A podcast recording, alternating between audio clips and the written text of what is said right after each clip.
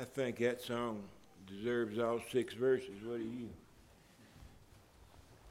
Ah, what a great song. Wish I'd have wrote it. How you all doing today? I'm doing fine. I apologize for missing our meal last week. Barbara Rose uh, wasn't feeling well uh, after Bible class and had to leave, and I had to go be with her. And we missed uh, our dinner we were looking forward to so very much. Um,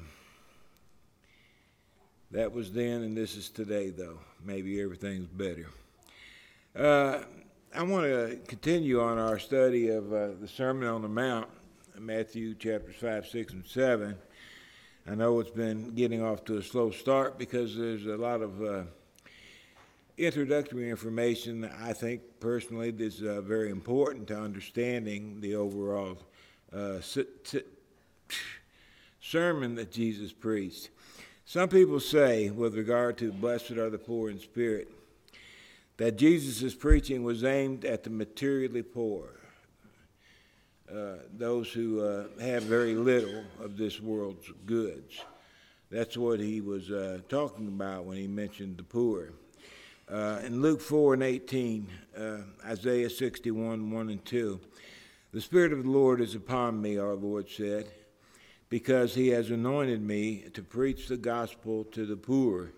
He has sent me to heal the brokenhearted, proclaim liberty to the captives, recovery of sight to the blind, and to set at liberty those who are oppressed. Jesus' preaching was aimed not at all people, but it was aimed to the poor. These were the people he was looking for. That's what some say. Again, in Matthew 11, verses 4 and 5, when John's disciples found Jesus, Jesus uh, responded to their request to know if he was the one. Uh, go and tell John the things which you hear and see. They've been witnessing what he was doing, healing people. The blind see, the lame walk, the lepers are cleansed, the deaf hear, the dead are raised up. Go and tell these things to John. But I want you to also tell John that the poor have the gospel preached to them. There's a good many people, a good many preachers who believe that Jesus is talking about being materially poor when he said, Blessed are the poor in spirit. In Luke 18 and verse 24, Jesus made the statement how hard it is for those who have riches to enter the kingdom of God. He was not fond of the rich, he was more inclined to the poor, they say. In James 2 and 5, even James said, Listen, my beloved brethren, has God not chosen the poor of this world to be rich in faith, heirs of the kingdom which he promised to those who love him? This notion of being poor uh, is quite popular uh, however, uh, I believe those who advocate that Jesus favored the poor and not the wealthy uh, is, is really wrong. That's uh, not the case at all. Jesus rebuked the proud and the wealthy, and he did. In Revelations 3 and 17, he was talking to one of his churches, the church at Laodicea, the lukewarm church.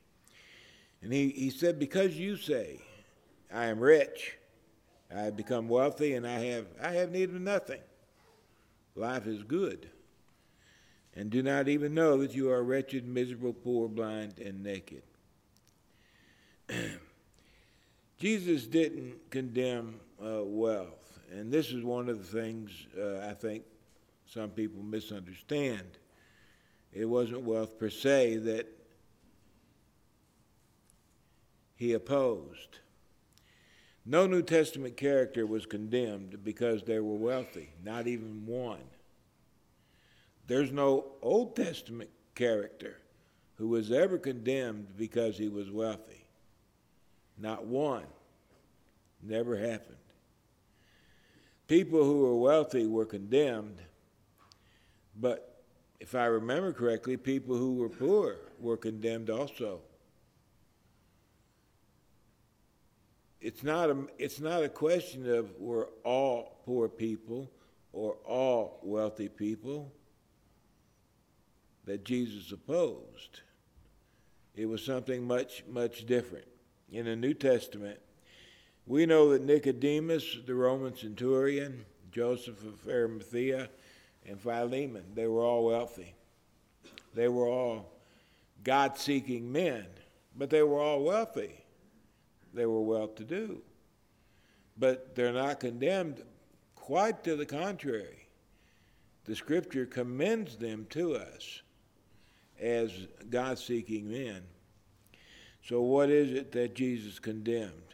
Well, I think most of us know it was the love of wealth, the love of money, the love of material things, the love of a big house, the love of a lot of land.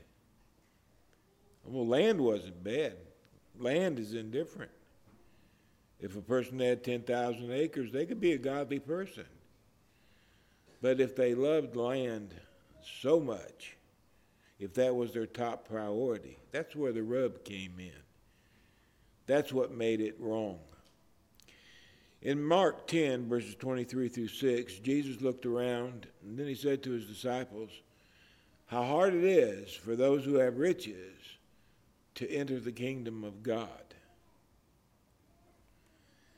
the disciples, they were astonished that he would say such a thing.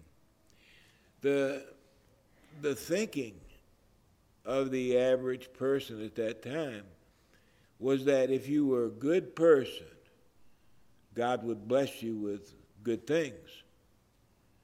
And if you were a bad person, God wouldn't really have much to do with you on this in this particular instance, Jesus is talking to uh, the disciples about people like the scribes and the Pharisees, and he made this statement: how hard it is for those who are rich, and they couldn't believe it. Their ultimate question is going to be: if if they can't be saved, who can? They're the best of the best. Because the good people are blessed by God the bad people, they're not blessed at all. The whole, the whole thinking was wrong. That was the way people thought back in the day of Job. They were still thinking the same things in the day of Christ, and a lot of people still think the same thing today. I've heard people say that if you're a Christian and you live a good life, good things are going to come your way. Maybe, Maybe not.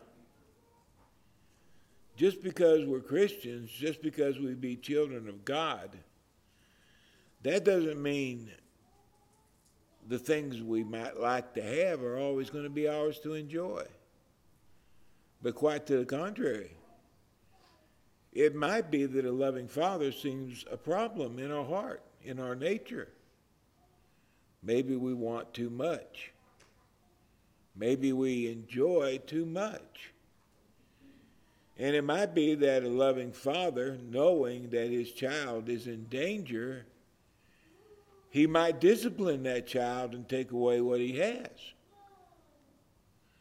Isn't that what happened to Job? Didn't the Lord teach Job a lesson? A very wealthy man. He was a good man. He was a wealthy man. His theology was wrong. He believed that because he was good, he would be blessed, and if he were poor, he would be punished. And here he is. He's a, he's a, he's a, he's a rich man. He's done nothing really wrong, and yet he's being punished. It's not supposed to work this way. And he was angry with the Lord. And he asked him, Why do you shoot darts at me? What have I done? Why are you causing me to suffer this way? Job had a fault in his thinking. And after going through three cycles of discussion with his friends, the Lord finally stepped in to make the matter clear.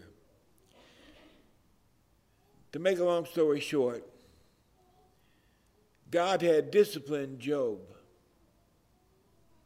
to teach him a very valuable lesson. That just because you're a good person, that doesn't mean good things are always going to happen to you. Sometimes it might be necessary that bad things happen to you. We forget sometimes why we're here. This is a training ground. It's like going into the, the military. You got to go to boot camp. And what do they do in boot camp? They break you down, they make you feel like nothing. And then they'll build you back up the way they want you to be. But first, they've got to break you down, and then they build you up. Sometimes uh, that's what the Lord has to do. That's what happened to Job. That's what happened to others. Look at Paul the Apostle. He was struck blind for a little while. This, this notion that because we're living a good life, that everything's going to go our way, we got to put that to rest. Otherwise, our faith is going to be shocked sometimes. Because there's going to be times when our faith is going to be tested. God tests our faith on occasion to make our faith stronger if we pass the test. But if we feel like either we've been deserted by God or we start questioning the very existence of God, what may have been meant to be discipline may turn out to be very destructive. No, bad things happen to good people. But these people, they didn't understand that. And if the rich couldn't be saved, who could? This was the apostles that raised that question. Jesus answered them, and he said, Children, how hard it is for those who trust in riches to enter the kingdom of God. It's easier for a camel to go through the eye of a needle than for a rich man to enter the kingdom of God. And they were greatly astonished, talking to one another. They were afraid to talk to the Lord. Who then can be saved? If not the good rich man, then who? What the Lord said and what we want to concentrate on, He was speaking about those who trusted in riches. There's a big difference there. It's like it's like the love of money versus money. So many times I've heard people say money is the root of all evil. That's not what Paul said. He said the love of money is the root of all evil. It's not money. Money's inanimate. It's nothing. It can't do bad, it can't do good. It depends on the person that's holding the money, whether it's used for the wrong reason or good reason. And those who love money, they're going to push other things aside to get to the money. We always go for our first love. That's what we follow. And that's what Jesus was talking about. It's not wrong to want a new house. It's not wrong to want a, a new car. These things, that's not evil. The question is, what would I do to have them? Will I lie? Will I cheat? If so, then it becomes wrong. The definition of poor, as it's used in the scriptures, I'm just going to use two of the definitions. The meaning of poor, as it's applied in classical and philosophical usage, uh, the word poor in Matthew chapter 5 and verse 3 implies a lower degree of poverty than the word poor used in many other places, such as in 2 Corinthians chapter 9 and verse 9.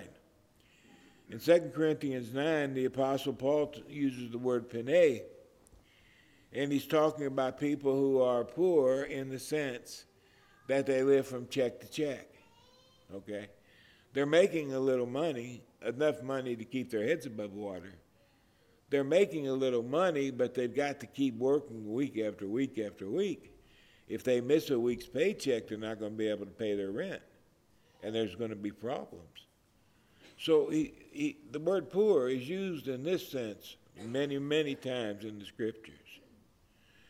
But the word poor, as it's used in Matthew 5 and 3, implies a lower degree of poverty, even lower than living check to check.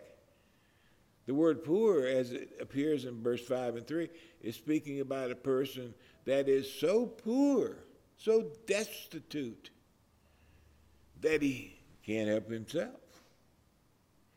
He can't buy a sandwich. He can't buy a cup of coffee. He has nothing. He has nothing whatsoever. He's very, very poor. So the word poor is used in 2 Corinthians 9 and 9, one who labors for his daily bread. As it's used in Matthew 5 and 3, it's one who lives by begging. So when you think about the word poor, you might want to think about a beggar.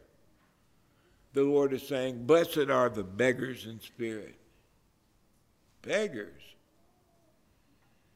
Or you might think, Blessed are the destitute in spirit. The word destitute basically implies the same thing. If you're destitute, you have nothing. So let's think about the word destitute. It's not hardly as ugly as beggar. Uh, the word destitute, when we think about it, we know that in Matthew 5 and 3, it does not involve money or wealth. Okay? That's not what poor means, that you just don't have, you're not rich. That's not the meaning of it. Uh, to the contrary, in Luke 16, verses 20 and 21, we have a commentary on the word poor as it's used in Matthew 5 and 3. Jesus was telling the account of the rich man and Lazarus. He said there was a certain beggar named Lazarus.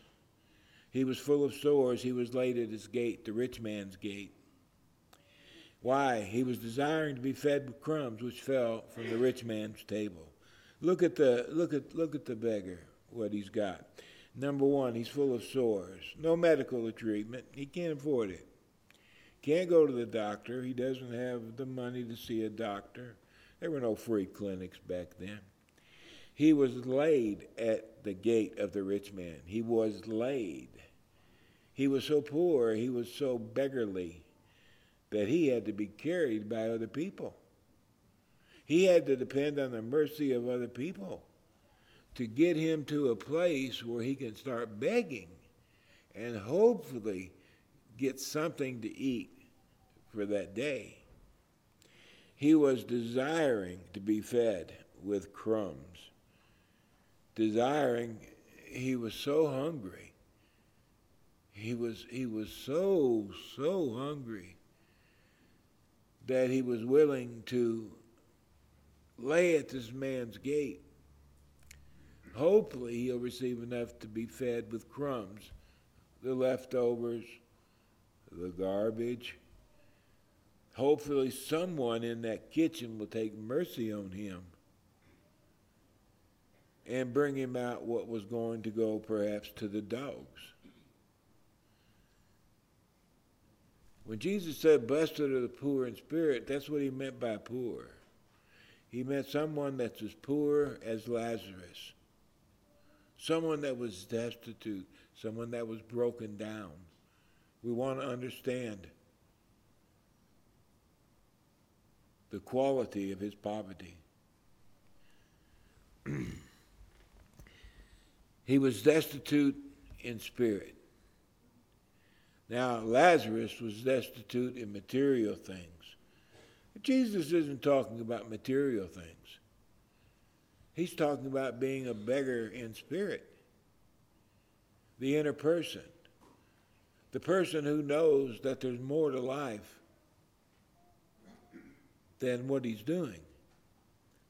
The person that realizes that he's a sinner. And as a sinner, he knows the wages of his sins is death. And there's nothing he can do about it. He can't help himself. He can't pay his debt. he has nothing to pay with. And there he lies at the gate of heaven, begging, begging for mercy, that mercy might come. To be destitute in spirit is to recognize one's spiritual poverty, being apart from God. He's on the wrong side of the fence. And he doesn't want to be there anymore. It's to see ourselves as we really are lost, hopeless, and helpless. And without God, that's what a person is. They're lost, being estranged from God. They're hopeless because they can't help themselves. They have to hope that God will take mercy on them and do for them what he can't do for himself. Just like Lazarus. Except this has to do with the eternal one. Blessed are the poor in spirit. Well, some say that doesn't make sense. Everybody's destitute, and that's true. In Romans 3.23, we've all sinned and fallen short of the glory of God. 6.23, the wages of our sin is death. Tell me a person who doesn't fit that category. We all do. But there's got to be a difference between the blessed person who is poor in spirit and the rest. And there is. Blessed are the poor, those who are poor in spirit, I would say, and they realize it. They know that they're poor in spirit. Luke 18, Jesus told an account where two men went up to the temple to pray. One was a Pharisee. Oh, he was good. He was godly. He was a Pharisee. He was a member of the ruling class. The other man was a tax collector. Scum of the earth. Scum of the earth, tax collectors were. They were Benedictines. They betrayed their Jewish brethren in order to collect taxes for the Roman government. They were traitors to Judaism, the scum of the earth. They had nothing to do with them. A good Jew wouldn't. Only sinners fool with tax collectors, scum of the earth. The Pharisee stood and he prayed as you'd expect a Pharisee to pray. He prayed not to God, you see, he prayed with himself. He was giving himself an attaboy. God, I thank you that I am not like other men, extortioners, unjust, adulterers, or even like this scummy tax collector standing over here. I fast twice a week. I give tithes of all that I possess. God, I'm the real McCoy. Aren't you proud I'm here? That was the man's attitude. He'd worked for his salvation and he knew it. He knew he was going to heaven because he was a good man. He was a good man that did good things. And because he was a good man that did good things, he knew the gates of heaven would be open wide when he wanted to enter. He wasn't like that sorry tax collector. And the tax collector appears sorry. He stood afar off. He couldn't go up in the place where the Pharisee was. He knew he, he knew he, he couldn't do that because he knew he was the scum of the earth. He knew he was sorry as dog vomit. He stood afar off, away from the Pharisee. He would not even raise his eyes up to heaven and pray to God. Instead, he beat his breast, saying only, God, be merciful to me, a sinner. He said nothing good about himself. He had nothing to say. He was poor in spirit. He was busted. Both men were poor in spirit, were they not? But there's a difference between the Pharisee and the tax collector. The tax collector knew he was poor in spirit. The Pharisee did not. And Jesus said, This tax collector, he'll go down to his house justified, pardoned, forgiven. He'll have fellowship with God. That tax collector will not. Everybody thought he would when they seen him on the street. They would hail this most godly man. And he was walking the road to destruction while the scum of the earth was embraced by God. Poor in spirit or humility is crucial to our salvation.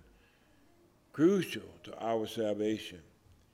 In Isaiah 66, 1 and 2, thus says the Lord Heaven is my throne, the earth is my footstool. Where is the house that you will build me? I fill eternity. I fill the creation. I rest my feet on planet Earth. For all those things my hand made. And all those things exist, says the Lord. Do you think I'm really interested in this creation? Not at all. But on this one will I look. This is what catches the eye of God. On him who is poor in spirit and of contrite spirit. The word spirit is implied with both of these particular qualities. Him who is poor in spirit, him who is contrite in spirit, and who trembles at my word. That's the person that catches the eye of God, not the good person in his own eye, but the one who's poor in spirit and realizes it.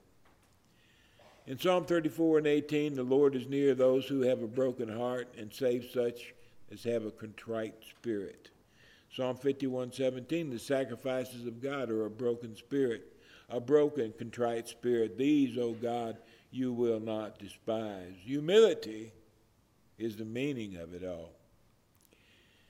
Biblical men of God came to realize that they were poor in spirit. Moses, Moses, when he come into confrontation with God, he, he didn't want to be there. He didn't need to be there.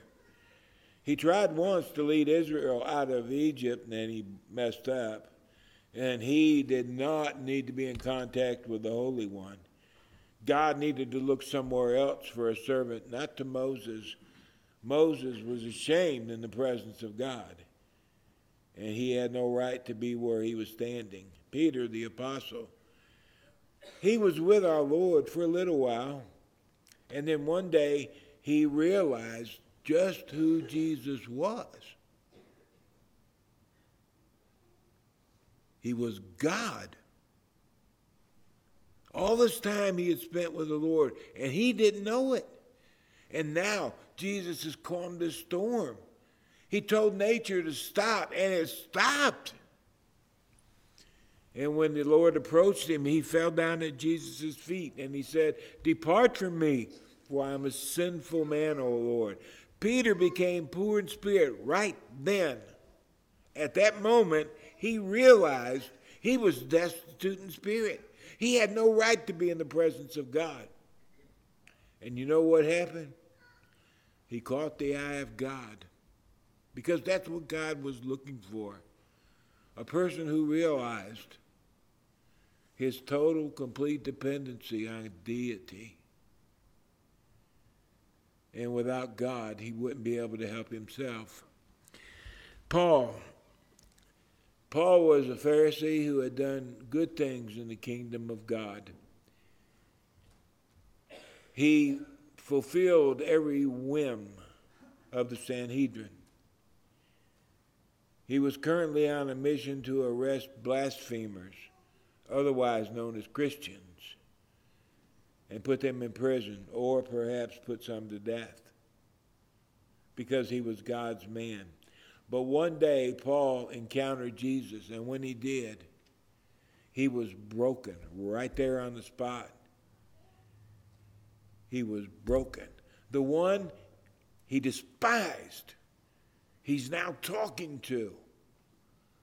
But for the first time in his life, he realized who Jesus is. And Paul's entire demeanor changed. He was no longer the glorified Pharisee. Now he was a sinner. Nothing good, he said, dwells in me. I mean, in my flesh. There's nothing good. He referred to himself as the chief of sinners in 1 Timothy 1 and 15. Look at the godly men in the Bible and see if they aren't broken. Just like the army breaks down a man in basic training. Look at these great characters of the Bible and see if they weren't broken down so that God could build them back up. There's a moment in each of their lives when they came to see themselves as they truly are, incapable of helping themselves go on to eternal life. They couldn't do enough good works. They couldn't say enough good things. No matter what they did, at the end of the day, they sinned. And they knew that their sins would bar them from heaven. The poor in spirit, I believe, and this is the reason I've talked so much about it. I believe, and I may be the only person in the world that believes this, I don't know. But I believe that the poor in spirit is a fundamental, foundational characteristic of the children of God. I believe that the poor in spirit is what we must become before we can become anything at all. I believe that the Sermon on the Mount, the entire sermon, is built off of this one characteristic that Jesus stated. Benjamin Franklin, in his list of virtues, he put humility last, number 10. Jesus, in his list of virtues, the Beatitudes here, he put humility first. I believe he put it first because it's of great importance, more than we may ever think about it. We think about the love of God, how important that is, right? And we love our neighbors as ourselves, commandment number one, commandment number two. But what about humility? Where does it fit in this list of virtues? In this list, Christ put it first, and I think there's a reason for it. As we pass through the things he has to say, see if at the foundation of everything he talks about doesn't come back and rest on humility or poor in spirit. I believe it's very important for us to learn and understand. In Luke 9, he said to all people, If anyone desires to come after me, you must first deny yourself. You must take up your cross on a daily basis and then you must follow me. You must. If you want to follow me and be successful in doing so, you must do these things. For whoever desires to save his life will lose it. Save his life, I believe, means to preserve our worldview of life. Go to school, get a good job, build a big house, maybe get a boat, maybe get a car and a truck. The worldview of success. Whoever wants to preserve that worldview for your life, ultimately you will lose your life because eternal life won't be yours. but whoever loses his life, whoever dethrones himself, takes himself off the throne for Christ's sake. Dethrone myself as the ruler of my life, enthrone Christ as the ruler of my life. My wishes are out, his wishes are in. Whoever loses his life for my sake, what about this person, Lord? He'll save his life. He'll live on in eternity. Paul said in Galatians chapter 2, 19 and 20, He said, I, through the law, died to the law. I died to law. I died to the law of Moses. he dethroned himself. He put himself to death, took himself off the throne in the process. Why? That I might live to God. I had to dethrone myself so that God could rule in my life. God had to become the authority in my life. If I want to do this and God wants me to do that, God always overrules my wants because He's the ruler of my life. What are you saying, Paul? I have been crucified with Christ. The word crucified implies his death. Just as Christ was put to death, just as Christ subjected the will of the Father, subjected himself to it, just as Christ was willing to put himself last, even so did I, Paul saying, I crucified with Christ. Why? It is no longer I who lives. Now Christ lives in me. He's the one driving this car. He's the one in control of this vessel. What this person, this body does in this world is directed by Christ because he's the ruler of my life. It's no longer me. The old me, that guy died a long time ago so that Christ could rule in my life and turn it upside down. And I'm not exaggerating. He turned me upside down. And the life which I am now living while I'm in flesh, I live by faith in the Son of God who loved me and gave himself for me. To live by faith is to live by what? In Romans 10 and 17, Paul said, faith comes by hearing the Word of God. To live by faith is to live by the instructions in the Word of God. Because it was given by the Son of God. The Son of God who loved me and gave himself for me. I think this is another commentary on what it means to be poor in spirit. But what about me? Blessed, happy are the poor in spirit. Well, that makes no sense at all. Well, sure it does. Because the person who is poor in spirit and realizes it He's going to be added to the kingdom of God.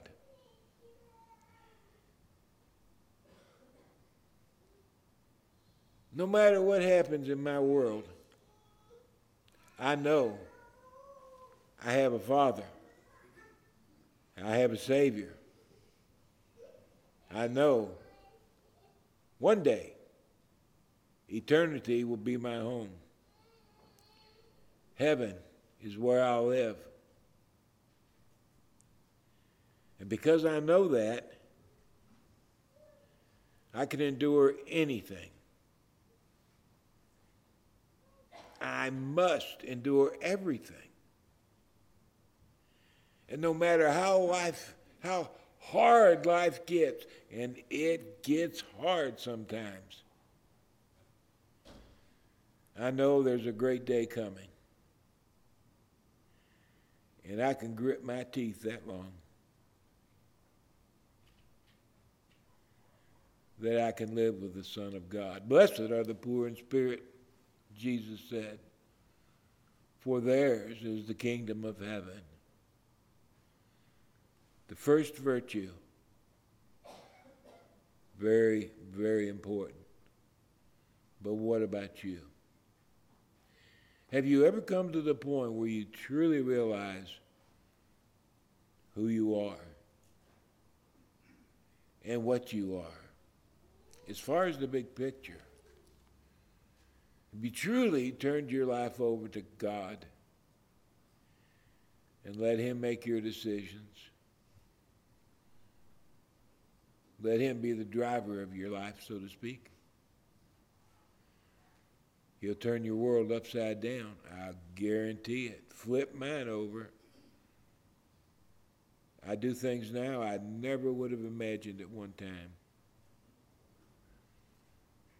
I died. And now I live. And man, it just don't get no better than this. I think I'm the happiest man in the world sometimes. Right now, I got a knife sticking in my back. But I'm so happy to be here with you, I could absolutely bust.